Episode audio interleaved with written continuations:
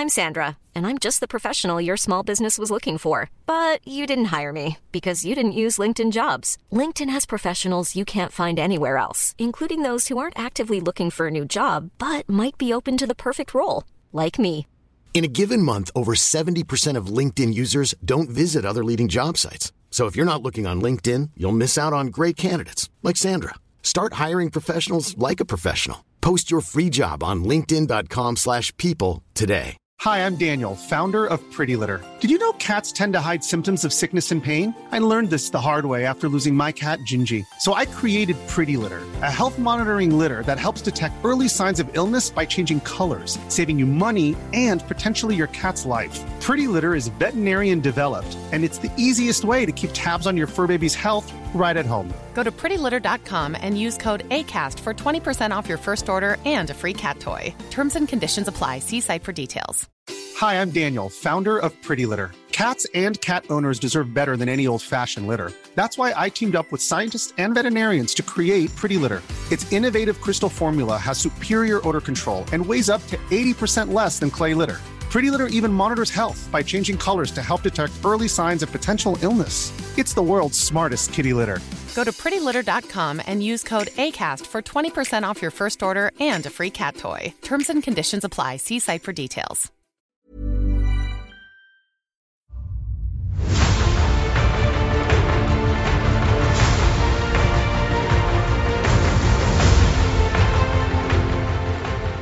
Hello, everybody, and welcome to the Blizzard Watch podcast, where we talk about Blizzard Entertainment, its many games. Uh, I'm Matt. I'm the host. With me this week is my fantastic co-host Joe. This week he's the Thing Perez.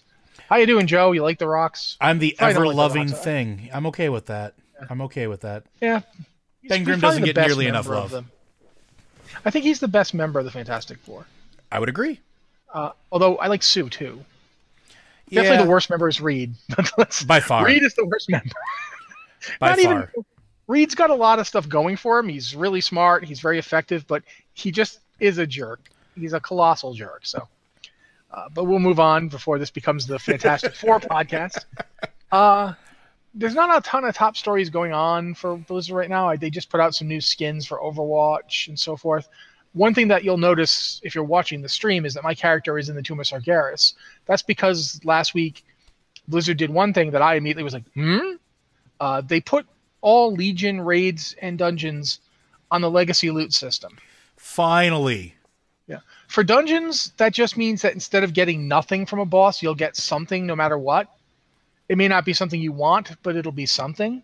Uh, they still only drop one item. Like if you kill a boss, you'll get one thing.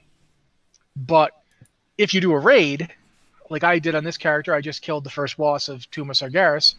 I got five. I think I've, I actually might have gotten seven things. I think it was five. I got five things, three of which were cloth pants, because of course they were. Of course they were cloth pants. Of course. But yeah, it, it- this is every raid and dungeon uh, in Legion as of today. They, they during the reset today they activated this. I think this is a brilliant change. I'm gonna let Joe talk about it now. Honestly, it's just something that I've been looking forward to because I like doing transmog runs. I like going back to old content, and there really wasn't an incentive to go back and do the Legion stuff because, eh, I I'm not the biggest fan of personal loot to begin with, and just having it stick around after the expansion was no longer really valid. Just made it feel even worse. So this is a fantastic change, and I honestly, I'm probably going to spend a good portion of my evening tonight farming transmog because my Death Knight needs new clothes. Yeah, pretty much. Uh, one of the things that's great about World of Warcraft is getting to play dress up on your character. I have fu- fully embraced this. Uh, in real life, I'm a hideous slob whose clothes look terrible, but in game, I can be a, a a statuesque, you know, warrior who wears great clothes. So I'm going with it, and this is a beautiful change. I think this is brilliant. The Echo skins and stuff are nice. Um, there's also some sprays; those are all really cool. Uh, I can't think of anything else really particularly big um, everything else that we've mentioned in previous weeks. This anything this week you can think of that we haven't covered before in previous shows? No, it's been a pretty slow week, uh, which hey, it kind of makes sense. So We all know what's going on. Uh, we know one thing I, I will mention really quickly before we move on to some emails and such. We know that they are still working on the alpha for Shadowlands because the guys at Wowhead have another encrypted alpha file. And again, these are encrypted. They don't know what's on this thing. They just know that it exists. It got pushed out. So yeah, there is an encrypted alpha. It's still being worked on. That's not surprising, but but it's worth bringing up. If you're like, what's going on with Shadowlands? Something is going on with Shadowlands. We don't know what. It's honestly, this is something I've been thinking about for a while. I'm going to bring it up with you, Joe, and see what you think. Do you think this is going to delay Shadowlands? Probably, and I think it would be a smart choice if it did. Yeah, I think so as well. I know people don't like when we get quote unquote content droughts and we stay in the game expansion too long, but I think it will be really surprising at this point if it comes out like when it was originally said to come out in summer. I think we're looking at fourth quarter this year. Which again, um, I think take. I think it's going to be fine if they do. I think it would be the smart choice because honestly, while people can work from home, it's not quite the same, especially with something like this where you're creating a game or an expansion where it's so collaborative. And yes, there's tools to do it. I know people have been telling me all about all Slack and Zoom and everything else in between. I get it, but it's not quite the same as sitting in a pit and bouncing ideas off each other. It, it, it, yeah. So I'd rather wait a little bit longer and have the quality that I've come to expect. I'll deal with the drought. I'm fine. I don't even think it's that much of a drought. We just not got really. Ny'alotha um, like this year. Speaking, so I was going to say, speak, speaking of, we have a question from the chat, which we did mention that we were going to try to do more often. Right, sure, yeah, uh, absolutely. Uh, but along the same lines, this is from Flanageddon, which is, do we think that we are going to have a BlizzCon this year? I am I I am of the opinion it's too early to say they're going to call it. Um, I think the worst of what's going on is going to be over by summer of this year, one way or the other. But if it pushes out too far past that, like if we're eh, let's say if if we're in August and we're still looking at people being on quarantine, people being isolated, shelter in place things in August, then there's not going to be a BlizzCon. I, because you need to be able to plan that thing out and do it.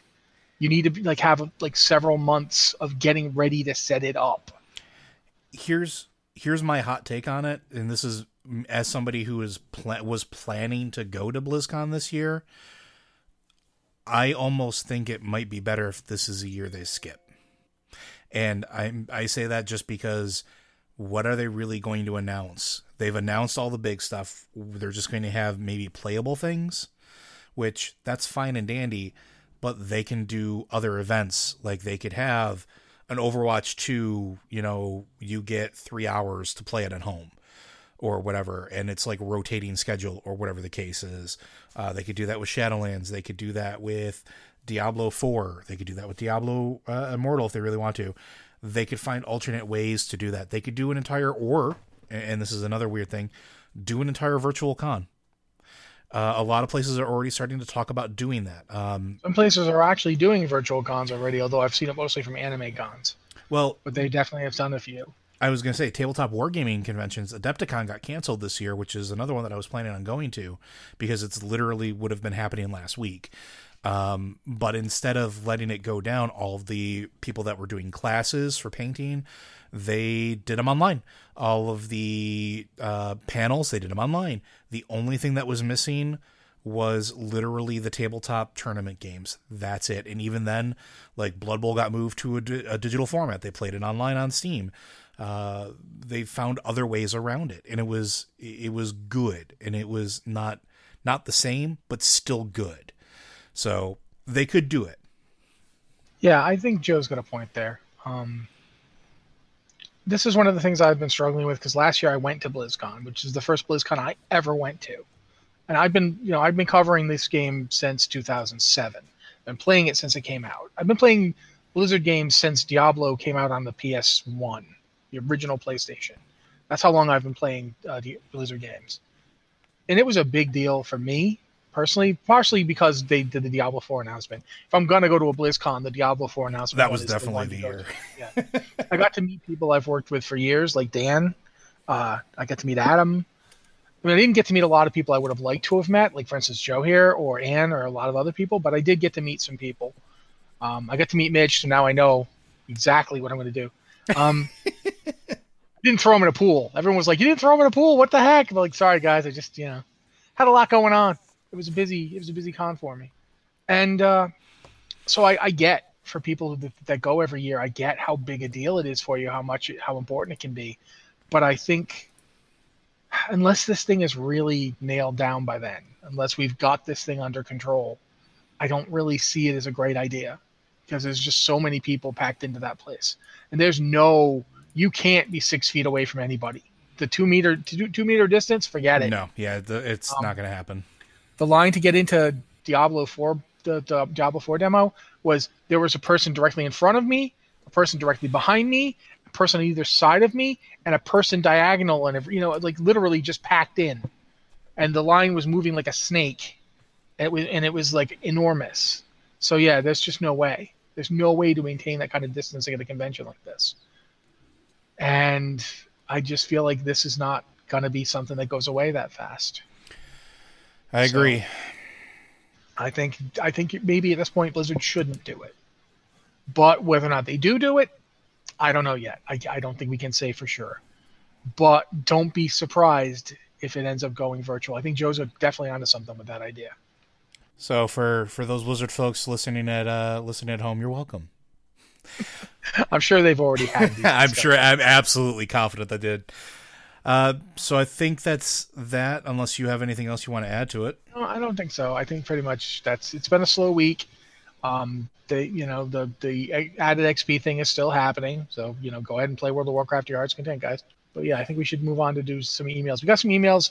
We actually got a lot of of questions from uh, Discord this week. There's at least three of them. So yeah, thank you guys for that. It's very appreciated. And uh, make sure you keep sending them in to us. Uh, so if you want to send in your questions, make sure you send them to podcast at blizzardwatch.com or send them in that Patreon Discord channel. Let us know what you want us to talk about.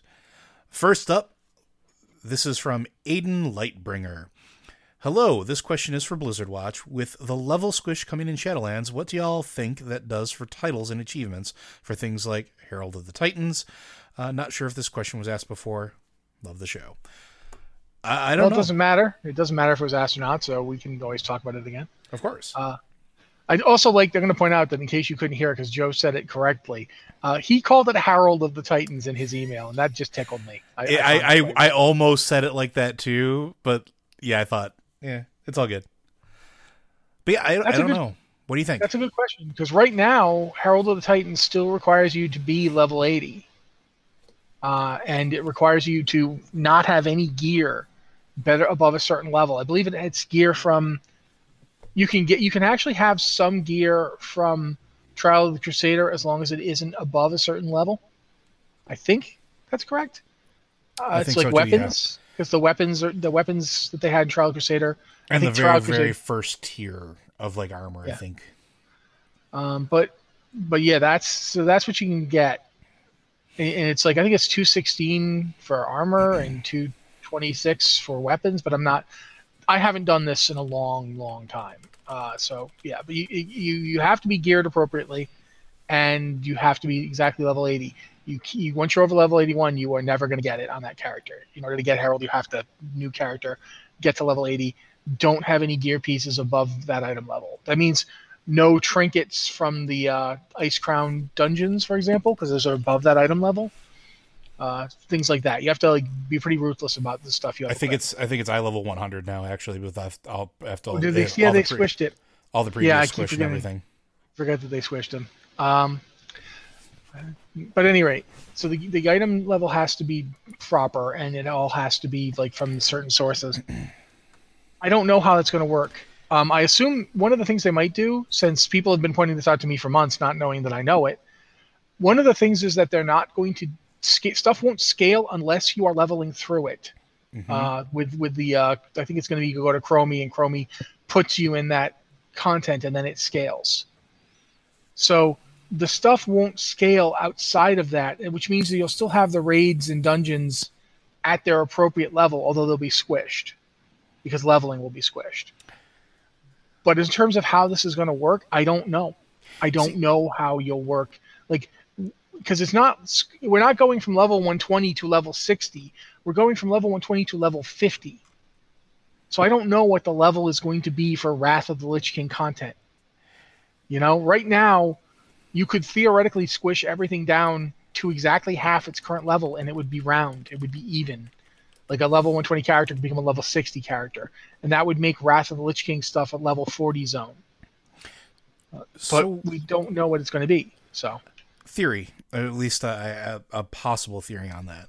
With all these zones being scalable, once you make the choice, I could see them shifting the sliders around to you have to choose that content and be level 50 with an appropriate eye level. It it wouldn't be the first time that they've made an adjustment to this, but originally don't forget Herald of the Titans was supposed to be a max level achievement when Wrath was was there, right? So they could in theory adjust it to account for what they're having now, except instead of level 80, it's level 50 and you lose it as like you lose the ability to go back and do it as soon as you level out of that content. So once you hit max level, go do it. And it would probably be a really cool thing to encourage people to find a group to do it at max level. And we were talking about like, oh, what are we going to do while we're leveling through these zones? We're just going to speed through to get to the new content. This is something that might slow people down a little bit. If you make the raids, you know, like the achievements or or certain things I don't want to say like I'm trying to think what the word I'm looking for attractive, right? Like you make them enticing to players. Like, hey, there's a community out there that's been doing these these raids at level when they get to that point and leveling new characters when they get past it. Uh, I remember back in the day when we used to level lock our characters to you know do certain levels of content.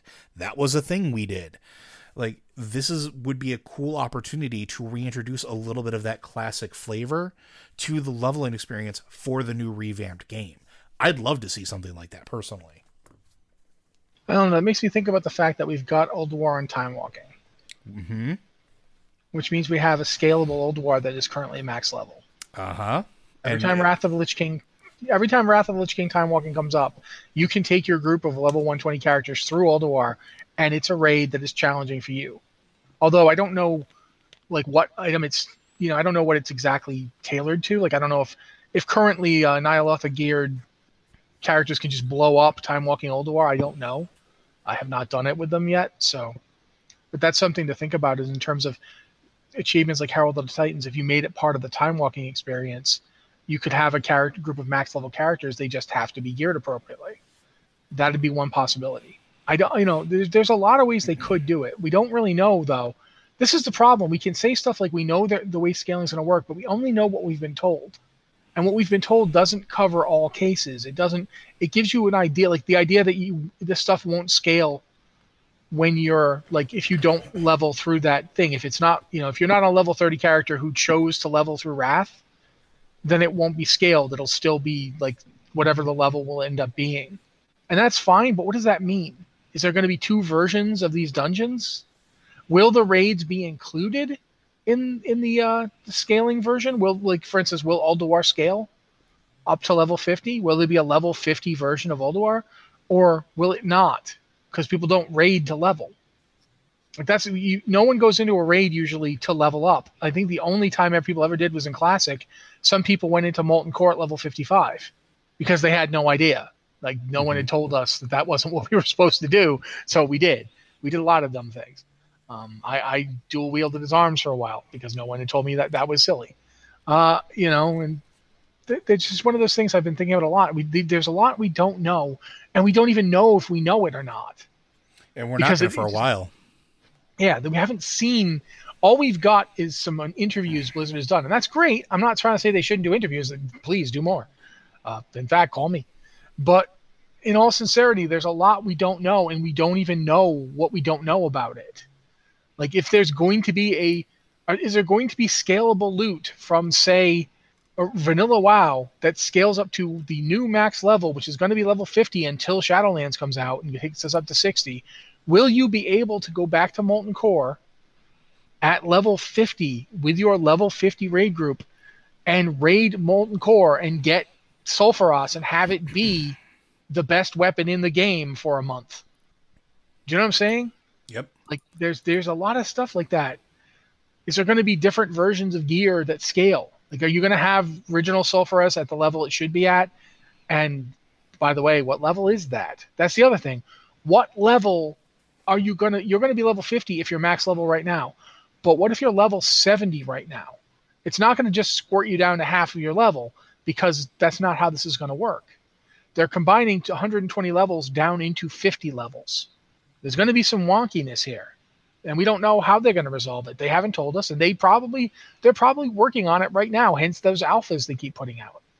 There's a lot of stuff to this that we don't know. There's a lot of stuff that we have right now is going to change. Right now, on my level 23 character, I can transmog up to level, like I can wear any gear up to level 60 gear, because I get it. It's in the it's in the version of World of Warcraft that I got. They break up transmog into one to sixty, then seventy to like seventy to like I think it's like sixty to eighty. Yeah. Which is the BC and Wrath gear. Then anything from Cataclysm and Mists of Pandaria is another tier. You as soon as you hit that level, you can wear any of that because it's all scalable, and so you can go and do Cataclysm, or you can immediately go to do Mists of Pandaria, so you can get the appearance immediately. Um, is that going to be the case going forward? And how will it work? Will you know? will the second you decide I'm going to level in this zone and go from what like 10 to 50 in this in this expansion, will you unlock all those transmog appearances? Like there's there's a lot to this we don't know yet. That's all yeah, I'm saying. We really. we have a lot to learn before we we get really anywhere with it. So hopefully to get back get back to your question really fast before Joe moves on. Uh, I hope they keep Herald of the Titans in. I hope it's something yes. you can still earn one way or another. Even if you have to stop at say level 40, maybe that's the level. I don't know, but let's let's just use 40 as an example right now. Even if they say you have to stop at level 40 and get gear from those dungeons and raids in order to do it, I hope they keep it in. That's my my hope. Same here. I want to see those things stick around. We'll find out hopefully soon. It would be nice if maybe during this time that they maybe drop some information on us. It'd be nice. Uh, this one comes from Mirtini, Question for the Blizzard Watch podcast. Hearing you talk about N'Zoth vision being in your imagination rather than being real places got me thinking, specifically about who in the vision helps you and who is hostile. For example, Magister Umbric has spent the entire expansion selflessly helping us and trying to gain our trust. Yet in the vision, we imagine him as hostile. So I guess that means he hasn't gained it. Question mark. We apparently expect Valeera and Zekhan to help us, but worry that Shaw doesn't have our back. I've not trusted Thrall since he put Garrosh in charge back in Cata, and indeed I see him betray us in the visions. I appreciate that this is uh, fast going into headcanon, but you know what? That's fine. I'd love to hear what your headcanon is here. Uh, so yeah, there you go. You want to talk first, or want me to? Uh, I'll let you go. Go for it. Go for it. I need to. I need to formulate. The fact that we see when we go into Ny'alotha, the first thing we see is a hostile Wrathion and yet Wrathion immediately comes in and remarks, you know, he's trying to turn he's trying to turn us against each other. It's not necessarily which ones you do or don't trust. It's which ones you can be made to doubt. Mm-hmm. And you see that with um, Alleria in the Vision in Stormwind. We have lots of reasons to expect Alleria to go to the wrong side when the old gods are attacking. And you also see it in the cinematic that they gave us, where Anduin punches Wrathion right in the face, which is an extremely un Anduin thing to do. I'm not saying that Wrathion didn't have it coming, because let's face it, who boy did Wrathion have it coming? But that's not the point. The point is that that Anduin generally does not smack people in the face. And it's again, it's not about who you necessarily do or don't trust as much as it's about who you can be made to not trust. Who can I get you to doubt? Who can I get you to question? Because that's the thing, that's the real game here. N'Zoth is trying to change your perspective on everything. By the end of the of Ny'alotha, when you're confronting N'Zoth, he is trying to sell, sell you on the idea that he is the way forward. He is the one who can save Azeroth and everything on it from what's coming. Now, if you know the old gods, you know that their idea of saving the world informs, you know, includes some really not great things that would be done to it. But that's what he's trying to do. And he's trying to move you along step by step, treating you as the champion. You know, he's he, there's a whole idea that you know I've chosen you. You you know you're going to be great. You're going to be the the one who helps me, you know, bring about this new world. And there, there's a real full court press on it. He does it in multiple ways. He's N'Zoth is the one who's trying to seduce you. So other old gods don't go for that. They might try to drive you mad and you know turn you into a gibbering lunatic. N'Zoth wants you to willingly join him, and that's an interesting change, and it's an interesting approach to the the problem of humans and, and other you know mortals. It's an interesting way to go about it, and I definitely think you've got something in terms of yes, it's people you don't entirely trust because those are the ones that are more likely to be able to turn you against. Like and to a certain degree, it's also the ones that it makes sense. Like oddly enough, N'Zoth is going for plausi- for plausibility here, which is weird for an old god, you know, madness and all that. But, but he is. That's what N'Zoth's approach is. What will you believe? What can I make you believe? What can I more? What can I more easily sell you? What can I get you to buy into? What can I get you to accept? And wow, the linguistic analysis person in me right now is really looking at all these like co- commerce terms I'm using sell, buy, all that, because it is transactional. Mm-hmm. That's what that's the whole thing about the the bit where he gives you his gift in the first place is this is all transactional. It's quid pro quo. It's like do this for me and I will do this for you. This in this case being I will save the world. I'll make it better. I'll protect it from what's coming. So there's there's a lot going on there. I definitely think that there's a level of what can I what can I convince you of? What can what is the most easy the path of least resistance for you to believe what I'm telling you is definitely a part of the, both the visions and the raid itself. That's why it's Wrathion up front. Because nobody trusts Wrathion. you know, nobody nobody in the right mind is 100% behind that guy cuz that guy you know he'll sell you out if it serves his purpose. So I think the other thing too is that it follows a pattern of recent events that as a player character you've gone through at least in some capacity, right?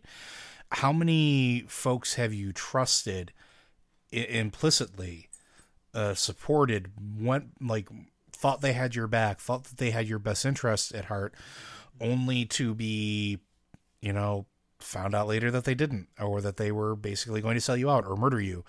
Uh, this is sort of a tone that was set at the very, very beginning of the expansion, too, with Sylvanas. And this is before the tree, before everything else. Look at what happened with her own people. Look at what happened with that meeting. Like, and that's something that folks were privy to. And if the Alliance saw it, obviously the Horde knows it happened because spies are going to spy. So that's somebody who everything she's put out there is I'm going to protect my people. I love my people. I'm going to make sure everybody's okay. And then not. I'm going to sacrifice them. I'm going to murder them. It was a huge betrayal. Um, I can't think of the priest's name, but um, the priest in Dragon Soul. In we fight him in the dungeon. Oh, Benedictus. Benedictus, thank you. Archbishop Benedictus he is supposed to be this champion of the light. He's supposed to be this one that has all of our best interests in, at heart and is going to shepherd the masses. And he's an old god servant because that's a thing that happens uh, throughout Battle for Azeroth. That's a thing that's been a theme. Is sort of this betrayal, these betrayals, these betrayals, all the way through. So we've been living in this world where everybody we think we can trust, at least you know, in some capacity, is not trustworthy. It's this erosion of that. And that's how N'Zoth is able to sort of worm his way in and start sowing those seeds of doubt and discord, right? Like it, it's not because you expect it, it's because it's plausible. It's something that could happen. It's one of the paths that could be walked down. And that makes all the difference. You got to remember, too, the old gods are all about that thousand truths thing. Mm-hmm. It's not just if they can get you to believe it. If it could even remotely be happening, in some version it did. You know, if you go back to the very roots of the Warcraft setting, I mean, if you go back to Warcraft 3, you know, Arthas starts off as the champion of the humans. When you start playing that game, you're playing as a human, Arthas is your champion. He's your big guy. He's your hero. He's the narrative. The, the narrative is based on his perspective. Yep. You're seeing it from his perspective. And, and then, then the undead campaign starts and you're still playing Arthas, but he isn't the same guy anymore, is he? And that's the kind of thing that's that's a big part of the setting is the idea that people that you should be able to trust you can't always. And I mean- you know, they'll betray you or things will happen. So yeah. I mean, let's. think there's I was gonna say, there's also that whole Sargeras thing that happened. I mean, look look at that Legion. That wasn't exactly planned, and and saw anything somebody saw coming. there's there's a lot of that in World of Warcraft already. So yeah, I definitely think it is a question. It is not a question of necessarily whether or not your character trusts them. You can make your own decisions about what your character does and doesn't feel. They're your character. Um, but there's a lot of reasons to doubt anybody, especially like you know it's very hard to not consider that Alleria or Umbric might betray you to the old gods when they're both like you know channeling shadow like it's Oh, yeah. Yep. You know, there's a lot of reason to be like, eh, I don't know about those guys. So And- yeah, I was gonna say part of that plays on the meta knowledge too of, of the players, right? Because we've read the comics, we've seen the experiences, and even when like going back to Legion and the whole Alleria thing where she finds Locus-Walker uh, and goes through that whole thing, there's these moments where she's all almost lost in sort of the sea of of chaos that is the void. So her going over that you know that bridge and and you know burning it behind her, not too far fetched. yeah, I would agree. All right, our next one comes from 6K. A question for the podcast. Okay, so humans and elves can have babies. Does that mean Vrykul and trolls can too? Now, take that halfling and kill it, raise it from the dead, but make it a paladin, and eventually one of the Lightborn. Now, put a soul of a goblin in it, but replace a bunch of its body with spare parts from Mechagon. Uh, then it reaches exalted with the Defias Brotherhood and the Iron Horde. And lastly, it was raised by a Tuskarr that thinks it's an Arakkoa that was banished from the consortium. What faction is it? I included this one just so Joe would have to read that out loud.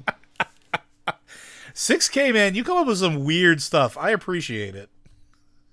Like, um, I'm not gonna actually try and sit down and, and work this out logically, um, but I will say we don't see a lot of that kind of thing in WoW, and it's interesting to me that we don't see hybridization happen. Like we know of a few half elf children. They're they're all NPCs.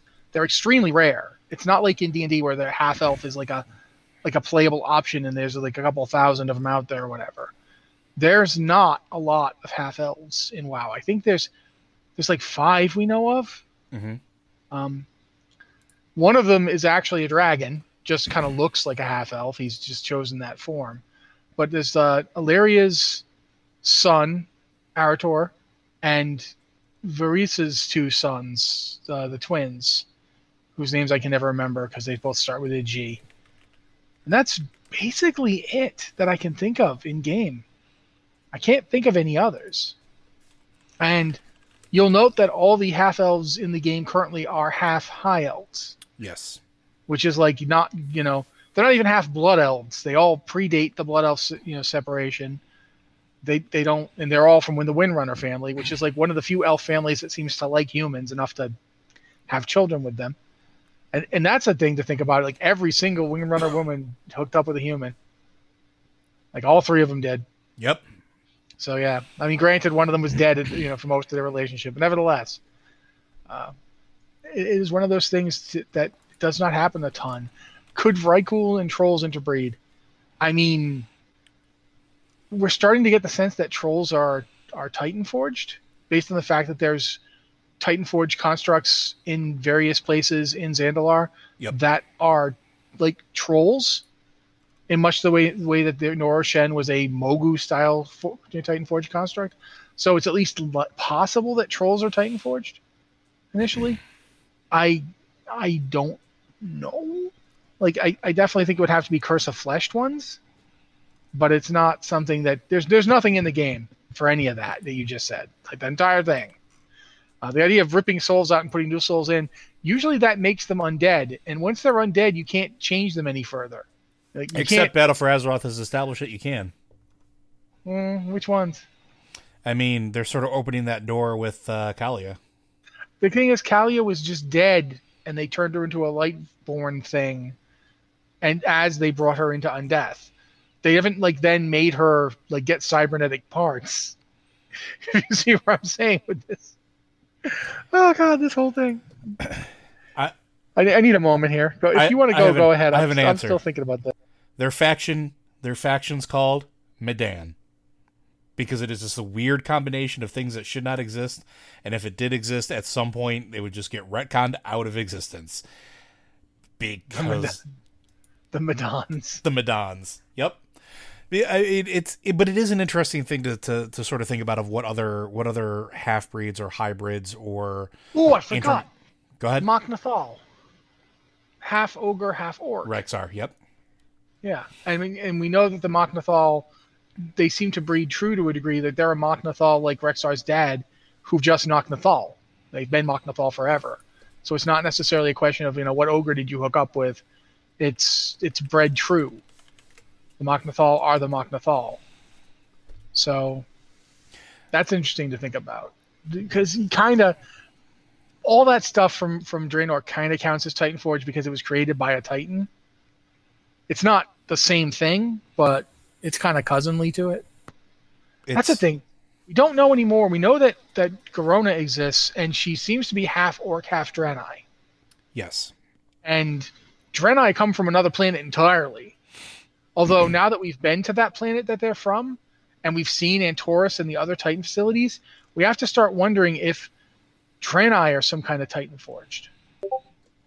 I would uh, I would not be surprised, but th- that's the sort of the thing that I was kind of thinking about is if there could be this intermingling of all of these species, because I, I I'm not going to say it's not possible. We don't know, but it is something fun to think about. Imagine, you know, there was a whole thing right in Legion in Highmountain where they had that quest where that Highmountain Tauren and that human spent a very, very steamy night together. What would be the resultant from that? Like, it, I, I would like to see that more. And this takes me back to what we talked about with what happens on the rest of Azeroth. When you look at Azeroth, even in the vision with uh, with Wrathion, with it swirling in the background, I have noticed that they slowed that down. By the way, um, uh, in one of the recent patches, they slowed that from twirling. I'm not sure if there's a reason for it, um, but it almost barely spins now during the encounter. Just throwing that out there. Uh, but if there are other landmasses and other civilizations, what happens if you find another continent where trolls and dwarves got along? They didn't hate each other. And maybe, you know, a couple of them fell in love and had a kid. Like, I would like to see something like that because it adds sort of almost a realism t- or sort of immersion to the game world. Uh, and I know that sounds really goofy in an MMO, but it's something that I would like to see because it makes the world feel bigger to me. So, my two cents. Give me more. Give me more hybrids, please. Yeah, I'm not. I don't think I. I don't feel strongly about one way or the other. I just think it's interesting to note what they have and haven't done in their fantasy setting compared to other fantasy settings I'm used to. So, All right. Uh, our next one comes from Leilelwin. I'm sorry if I pronounced that incorrectly.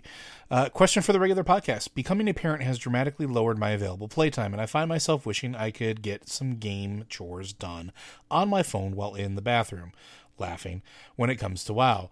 Uh, which parts of it would you make available on mobile platforms, and what penalty, if any, would you use, countering the travel time we would have to endure in the normal game?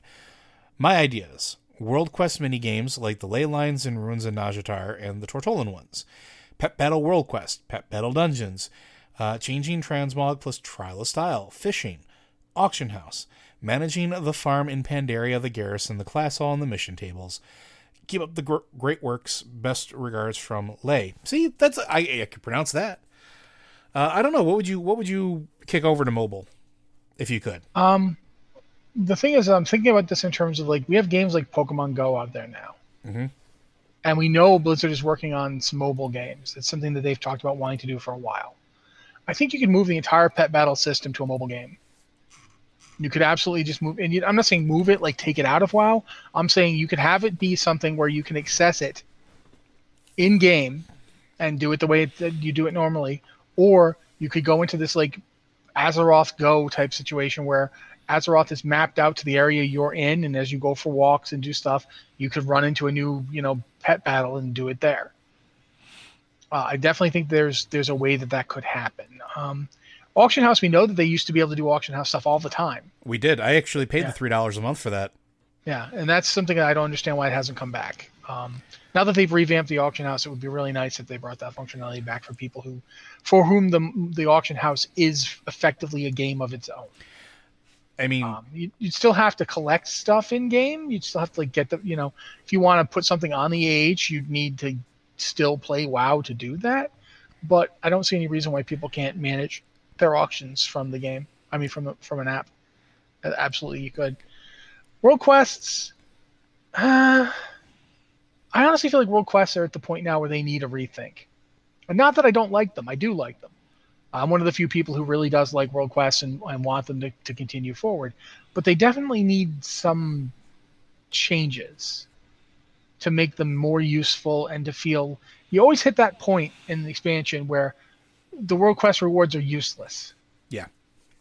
And I'd like it if world quests found a way to not do that. But I definitely don't want them to become something that you do on an app. I feel like that's functionality that should be in the game. That should be part of World of Warcraft. So Um, trying to think of like other stuff. Uh, honestly, um, I, I'm not really big on a lot of side. Like transmog for me is only fun because I can see it on my character. Uh, it, so doing transmog out of the game, I'm not really sure. Like, you can't go transmog farming out of the game. That doesn't make sense. I'm not sure what you would do uh, other than go look at what your transmog is and possibly make go through your transmog collections and make new sets that you would like to try out on your character and save them and so you'd have them you know there and you can maybe if you could import those to your profile that could be one thing you could kind of do but it's i'm not really feeling it what do you think joe So I have an idea, and it's a weird one, but I want you to kind of hang out with me here and kind of go through it. Way back when uh, we had the the mobile auction house, it originally was free. Then it cost three dollars a month, and then it went away. The three dollars a month wasn't a bad idea. It was a little expensive at the time, considering you were already paying fifteen dollars a month to play the game. This is all U.S. dollars, by the way. Now, what if we go back to another topic that we had, I think, three weeks ago at this point, where we talked about cloud gaming? Blizzard right now is very, very adverse to cloud gaming, but what if they weren't? What if they partnered with somebody like Shadow US or one of the other data center distributors out there to allow access to the game from dedicated sites, right?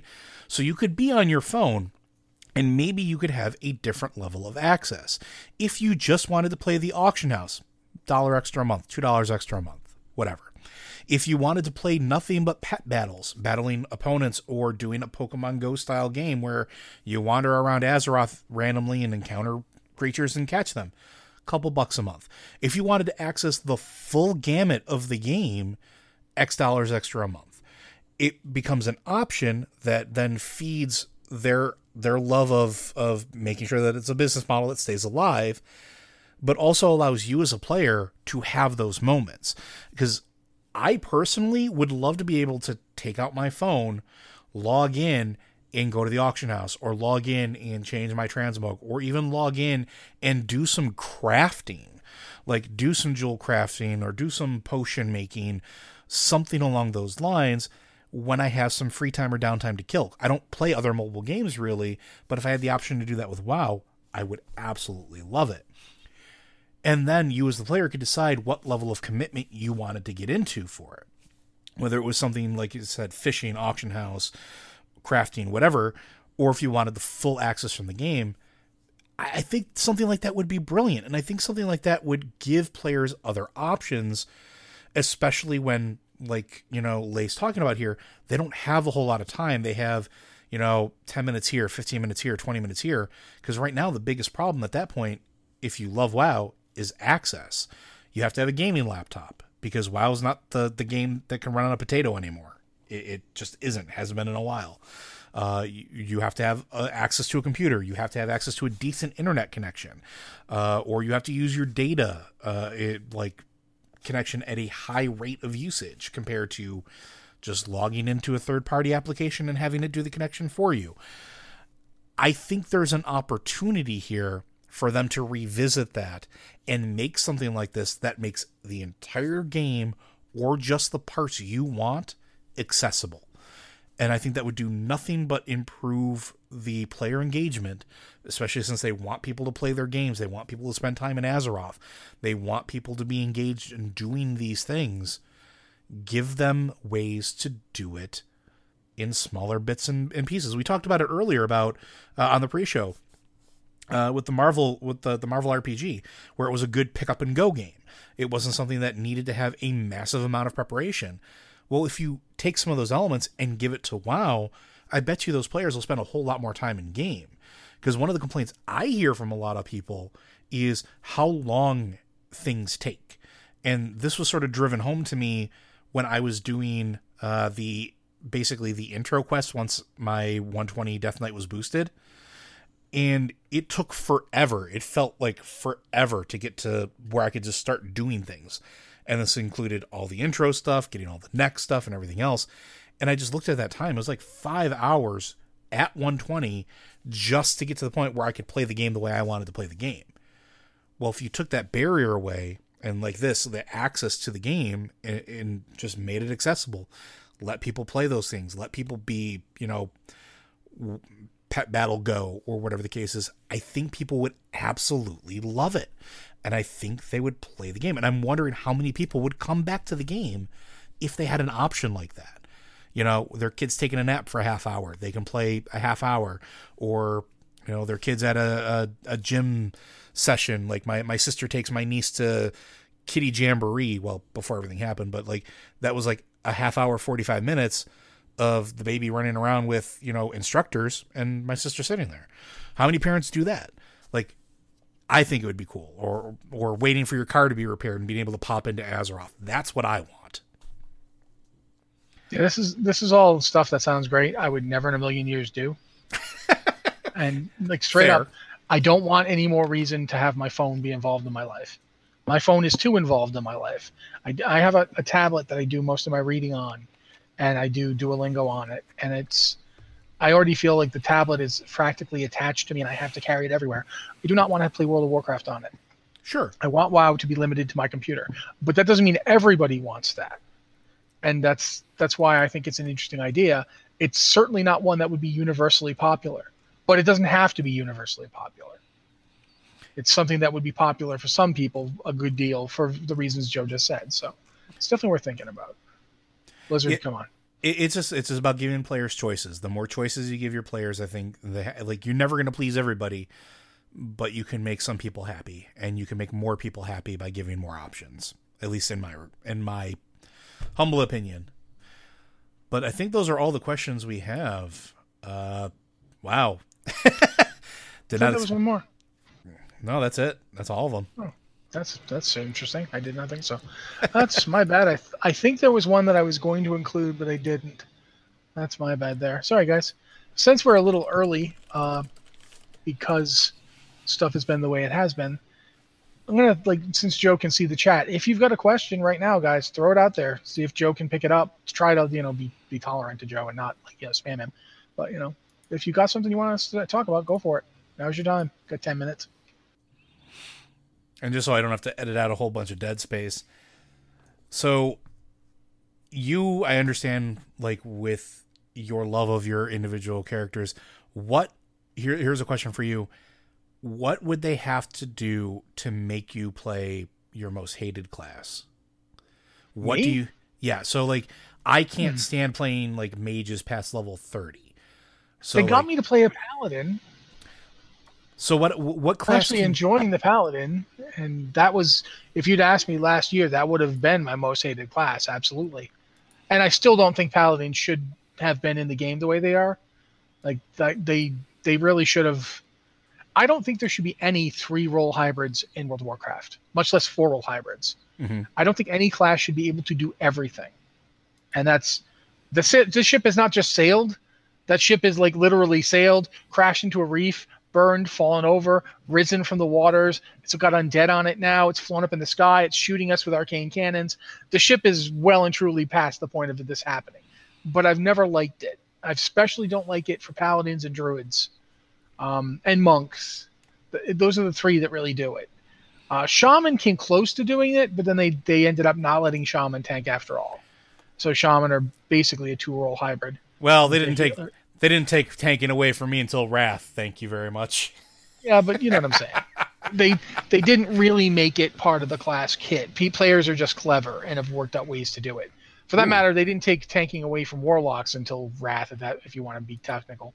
Yeah, it's true. Uh, but I don't know. I think it would have to be a mage, and nothing can make me play them. Nothing because I've tried and I've tried and I've tried. I can't get a mage past level 10.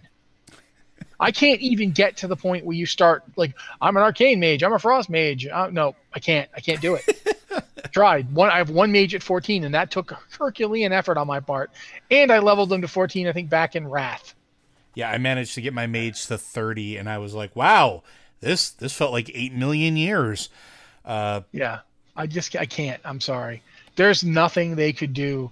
Uh, maybe they could put in a melee spec for mages. I don't know how that would work. I was just but, going to say if mages had the ability to become spell breakers at some point, that would be the one thing I think that would make me want to play them. Yeah, I, I just there's certain things I want in World of Warcraft, and the problem with World of Warcraft is you tell them you want something, and it's like a monkey's paw situation sometimes. Like yeah. I wanted to tank with a two-handed weapon, like on my warrior, and they heard me say that, and then they gave us Death Knights tanking with two-handed weapons. I was like, but that's not what I wanted. I wanted it on this character that I've been playing this whole time. And then they just laughed and laughed at me for a very long time. Now um, we, so yeah, we your do question. Have, we do have a question from the chat, and I, I think this is a really great one. Uh, this is from Padilla. Uh, today I found a couple added to the docks in Stormwind that is headed to Northrend for a honeymoon. What's the coolest random thing in game that does absolutely nothing? So what do you think? What what what is something you notice in the game that's just a cool flavor flavor thing, but does just actually does nothing? Um, I mean, there's there's ones like uh, there's the, the, the paladin that's based on Teron Gregory that wanders around Stormwind Cathedral. He's pretty cool. Uh, first time I noticed him, I was like, oh hey, cool. Uh, I think it's like Teron Justice or something. I, I forget his name.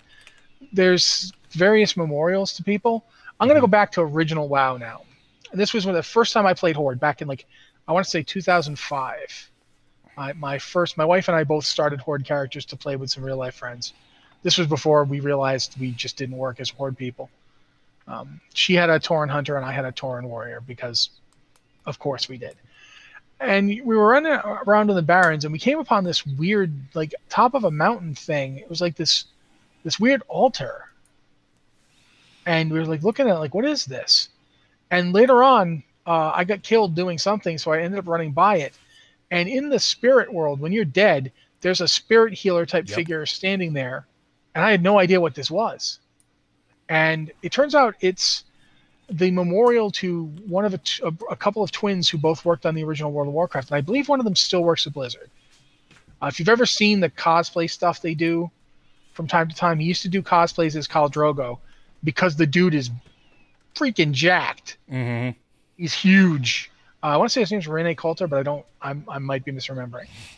Uh, but him and his twin brother both worked on World of Warcraft, and his brother died. Um, he passed away during the, the making of World of Warcraft, so they put a memorial in for him. Uh, and that I just remember that that thinking that's really cool. And the only other one that comes to mind is if you go to I want to say the Badlands. There's did you ever see the original Conan movie with Arnold Schwarzenegger? Oh, of course. Part where he falls in and there's that skeleton with a sword and he takes the sword? Yes. That's in the Badlands. It they, is. they made yep. a tomb and they've yep. got a skeleton sitting on a chair with with the sword. That that scene, they have it there. I remember finding that and thinking that's really cool. So these are all from classic. I haven't noticed anything really big, like anything really new that's that's caught me like that. Because oddly enough, they do so much of it now that it's kind of hard to notice. Because they have people walking everywhere. around. Yeah, they have people walking around having conversations, doing weird stuff. So it's very cool that they do that, but it doesn't stick in the mind as much anymore. Yeah, I was gonna say mine. Mine are some old ones too. Um, one is actually the first video I ever did for the website, uh, which was the Critter Plateau back in the day. Where, oh right, right, okay, I remember that. So for for any of you that don't know, I think it was um, Mulgore. Uh, I forgot which border it was, but there's this huge mountain border, and there's a flat plain in this one section, and every day at a very specific time, and I don't know if it still does it. I haven't gone there in, in years. Um, but at a specific time, there was just a random battle between all of the critters. They would get super enlarged, turn red like orcs that had been drinking the rage juice, put on helmets, and just destroy each other. And it would last for five minutes, and then it would go away.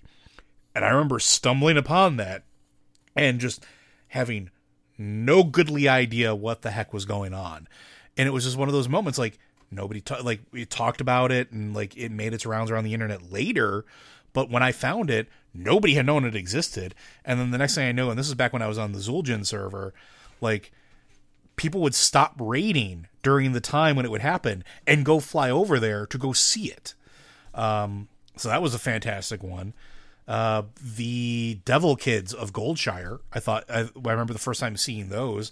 I was just like, "What are you guys doing? Oh, you look like you're about to murder a child in a ritual circle. This is weird." And then just like nothing happens from it until you go into the Vision of Stormwind, and then it basically, you know, self fulfilling prophecy, yada yada. Uh, but it was just one of those cool moments where, like in Vanilla WoW, I was like, "What does this mean?" The answer is nothing. Uh, and then the last one that really sticks in my brain the singing fairy dragons of Tirisfal Glades.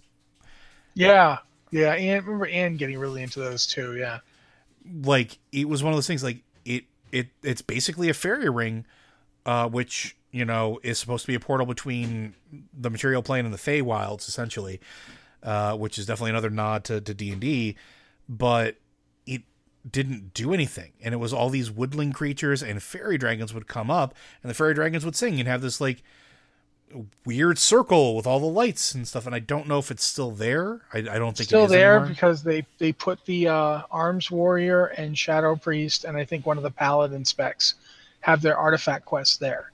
Ah, uh, it's right next. It's right next to that lake that the Tomb of Tyr is under. And so if, if, if you going if you're going over there anyway to do those various quests, you will see the fairy dragon ring. It's like right there. It's like about it's like you, it's within eyesight of it you fly over it. Yeah, it's, a, so. I think it's called the Whispering Forest if I'm remembering it right. But Something. that that always stuck with me because it was just one of those things. It's like back during those times when they would put stuff in game just for the sake of doing it, and they were so far and few between, like Matt saying, those really stuck with me. And now it's just like on the nose or in your face, but I like those little hidden things. So I want more random hidden things instead of you know not that I don't appreciate Bill and Ted, but you know those are a little kind of in your face. Do you mean Azric and Jadar? Uh, there is literally a Bill and Ted. I can't remember oh. what their actual names are, but they're in Legion. Um, okay, yeah, that's not surprising. And like when I you do all their quests, thing, it's literally Wild Stallions World Tour. I will I will say though, one of the things they did in Legion that I really liked was putting in random stuff for the various artifacts that yes. only triggered when you walked by with the artifact on. Yes, you, you know what? I did appreciate that. I remember that with uh, the Resto artifact. So one I remember it for is uh, Strom'kar. Mm-hmm. Strom'kar one only triggers when you go to. Uh, there's two or three different places. One of them is Zul'Aman, and the other is Throne of Thunder. You walk into Throne of Thunder with with with Strom'kar on your back, and you don't have to fight any of the trolls. They will run away from you screaming because Strom'kar is there, and Strom'kar is the death of trolls. Like literally, just they as they get within like five feet of your character, they just turn and run away, and they'll come back. You do this, you you'll end up aggroing every single troll because these running, screaming guys will run into them. They'll be like, "Ah, oh, run over," and then they'll get within five feet of you, and run away. So you could actually just walk to the very first boss and he'll fight you. He doesn't. He's immune to it. But everybody, like, you can literally just train every troll in that place to that first boss. kill him, and they'll they'll still be running up to kill you and then running away in terror. The ranged people will be throwing stuff at you from range, but if they get within five feet of you, they too will run away in terror. It's one of the f- most hilarious things I've ever seen.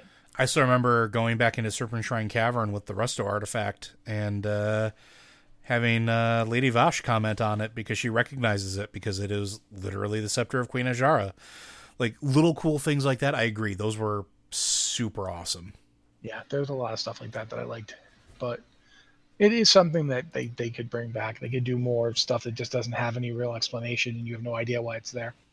Yeah, I like I like the air of mystery, and I think that's really what I miss. I think I, I would like to see them introduce things just for the sake of introducing them, no explanations, and just have it be there. But I think at that point we're pretty much done. That takes up all our time. So thank you for that question. By the way, who asked it? Padilla. Thank you, Padilla. Um, and uh, it's pretty much it. So I guess at this point I'm going to turn back over to Joe so he can do our outro. Well, Blizzard Watch is made possible due to the generous contributions at patreon.com slash blizzardwatch. Your continued support means this podcast site and community is able to thrive and grow. Blizzard Watch supporters enjoy exclusive benefits like early access to the podcast, a better chance at having your question answered on our podcast or the queue, and an ads-free site experience. Okay. Uh, again, guys, if you have an email or a question for the show, uh, this week, for instance, pretty much everything except one was from uh, our Discord server. So if you want to use our Discord server, just go to the patron Q and podcast questions channel and make sure you tell us it's for the podcast, which you all did. So, you know, you did great this week. Thank you very much. If you rather use the email, you can email us at podcast at blizzardwatch.com with the subject line podcast or Blizzard Watch so we know it's for this show. Uh, and again, we're trying to, to use more questions from the chat. So if you do come and you have a question, we're probably going to start trying to do do them like after we do the the question section. Because we're, we're, we're heading in at about every a 10 minute break every time. So if you've got questions we're probably going to ask you for them feel free to ask them at that time. That's that's really helpful for us.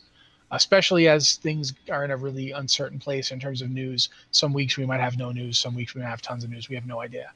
So yeah. Thank you guys very much for being here. This has been the blizzard watch podcast and we'll be here next week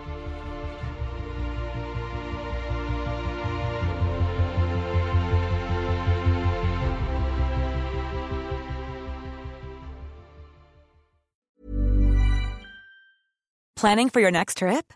Elevate your travel style with Quince. Quince has all the jet setting essentials you'll want for your next getaway, like European linen, premium luggage options, buttery soft Italian leather bags, and so much more. And is all priced at 50 to 80% less than similar brands. Plus, Quince only works with factories that use safe and ethical manufacturing practices. Pack your bags with high-quality essentials you'll be wearing for vacations to come with Quince. Go to quince.com slash pack for free shipping and 365-day returns. Hi, I'm Daniel, founder of Pretty Litter. Cats and cat owners deserve better than any old-fashioned litter. That's why I teamed up with scientists and veterinarians to create Pretty Litter. Its innovative crystal formula has superior odor control and weighs up to 80% less than clay litter. Pretty Litter even monitors health by changing colors to help detect early signs of potential illness. It's the world's smartest kitty litter. Go to prettylitter.com and use code ACAST for 20% off your first order and a free cat toy. Terms and conditions apply. See site for details.